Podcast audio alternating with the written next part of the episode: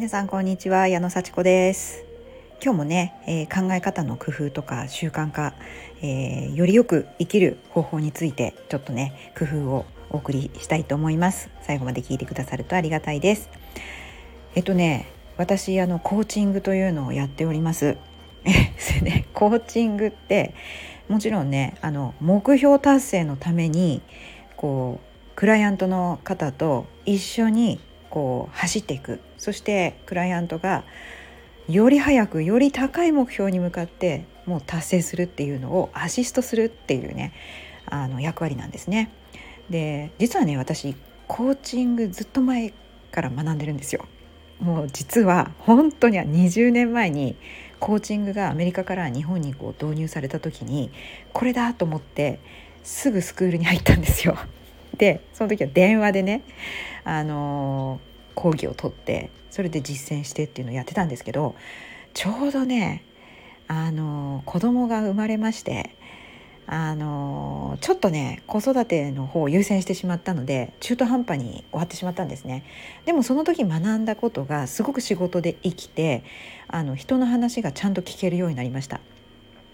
であのまあその時お仕事にはねしなかったんですけれどもやっぱりコーチングってすごいなっ人の話を聞く技術だなっていうのをこう知ってですね常にきちんとこの人は何を言いたいのかなっていうのを聞くっていう姿勢ができたのでその後のお仕事がねやっぱりすごくうまくあのできてきたと思うんですよね。であの改めてねこの最近ねコーチングっていうのをやっぱりやりたいなって思って本腰を入れて実際やっています。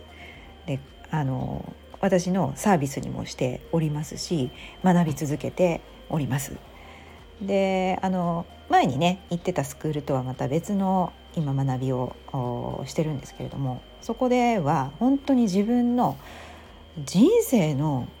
こう目的っていうのは何かっていうのを考えてそこに行くために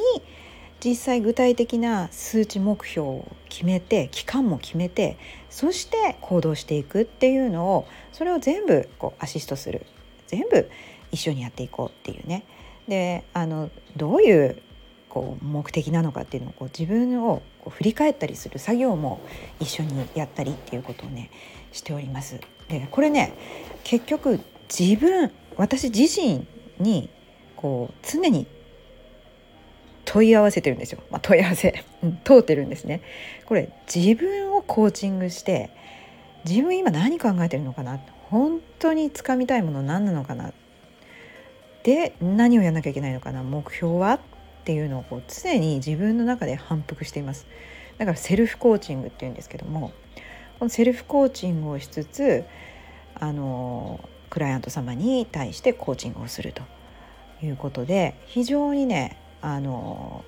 そういう意味では自分のこう研究にもなってるんですよね。であ私本当にこれこういうふうに思ってたのかなとかあなんか本心こうだなっていうのが気づく瞬間ってあるんですよね。で結構ね人に向かって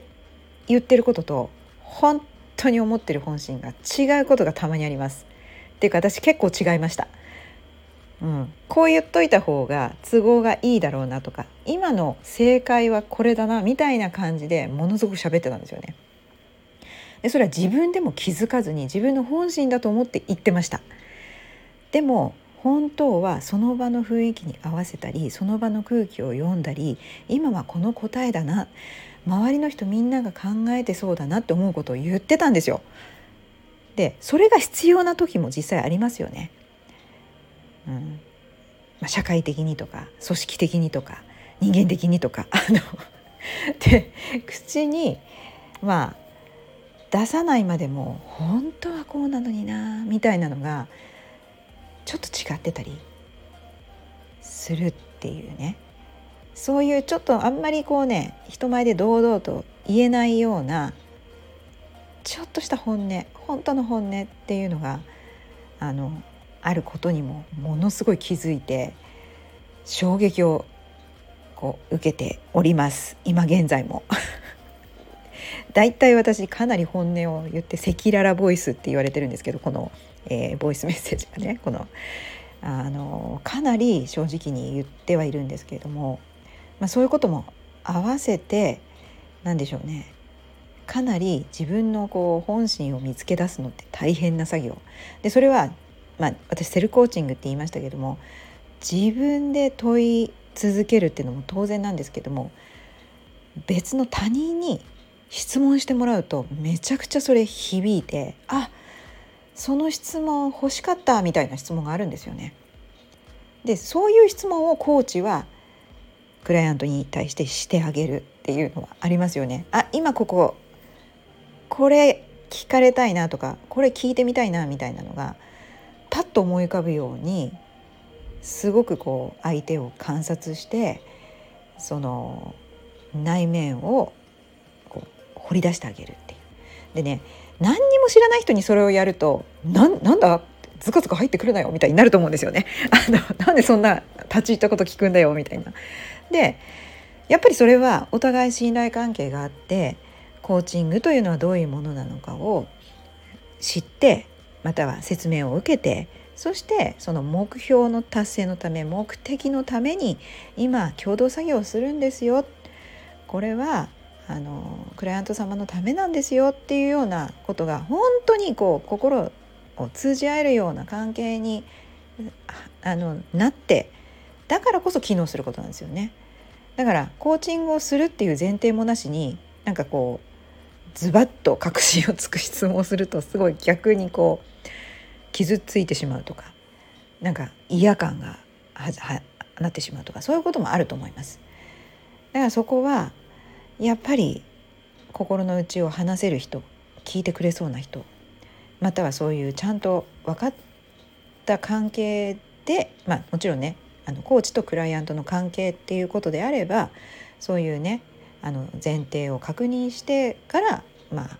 始めることであの注意がいるんですけれどもそれにしてもねあの日常会話にもすごく役立つんですね。あの日常的にそんなねズバッと切り込むみたいなね本当になんかこう本心出して聞かれたくない本心まで聞くっていうのはやっぱり失礼なのであのそこは人付き合いのね範囲があると思うんですけどもでもやっぱり聞いてほしそうなこととかここはこれがポイントだなみたいなのがコーチングをこう普段やっているとやっぱり分かるようになるのでそこを聞いてやるっていうかあ今この感じだとこれについてやっぱり聞いてほしいんだなっていうのがやっぱり表情を見てたり仕草を見てたり声のトーンだったりでやっぱり分かるようになってくるのでそこは会話の中でうまく聞いてあげるとより一層仲良くなれますよね。うん、そしてまあ自分のこともお話ししてそれはね会話ですからね。そうやってこうコーチングマインドで何て言うんでしょうねお話しするとすごく会話も弾むし楽しい時間が過ごせます。さらにはコーチってやっぱりクライアントのことをものすごく信用するんですよね。100%信じてます。それがそのお友達に対してとか知り合いに対しても本当にできるようになります。コーチは私は人格者だと思ってるので私はコーチとして人格者でありたいそれは本当に信頼をこうしてそしてされてあの100%相手のために時間を使うというのをあの覚悟した人だと思ってるんですね人格者って。相手のために100%時間を使う。で自分にも嘘つかない。自分も大事にしてあげるっていうね。それが100%そういう時間が使えたらめっちゃ楽しいじゃないですか。普段の会話も。なので出会った例えばこう会合に行ったりとかこう会会話単なると、ね、そこにいるだけで会話をしたりする人の気持ちにもなって対応するってことがなんかね本心からできるようになってきました。うん、前はねなんでこんなこんなことするんだろうって思ってた、ね、人もいるんだけどあこの人今こういう感じで一生懸命やってるんだなみたいなすごくねあの内情を想像することができてその人をすごく認めることができるようになってきたんですよね。やっぱりそれって現れるでしょうね。私ちょっと取り繕ってたんだと思いますね。それはバレてたと思いますね周りの人に。どうでしょうか。きっとそうだと思います。超恥ずかしくてしょうがないです。過去の私。うん。その場でねいい答えだと思って言っていたこととかバレてたでしょうね。あいい答えだと思って言ってるなみたいな。だから本当に恥ずかしいです、うん、今はやっぱり心から思ってることじゃないと言えないですね、うん、そして相手のためを思って言うことであればちょっとチャレンジングなことちょっと相手にとって厳しいなって思うことでもコーチングマインドを持ってすればその人のためだからここはちょっと言っておこうみたいなこともできるようになってきました。ね、もちろんその場の雰囲気よく考えますよ観察しますよ。でもこの人なら受け止めてくれるっていう人には本当に気が付いたことを言うこともあります。それがコーチングマインドだと思うので そしてその人のもう喜んでくれるということを信じています。そんな感じでねあのコーチングを、まあ、学んで実践して私が変わったことということで一般的にもできることは相手を思いやる相手を信頼する100%その人のために時間を使うっていうこれはあの親子関係にも役立つし本当に友人関係お仕事のあの関係にもすごく役立つと思います。あの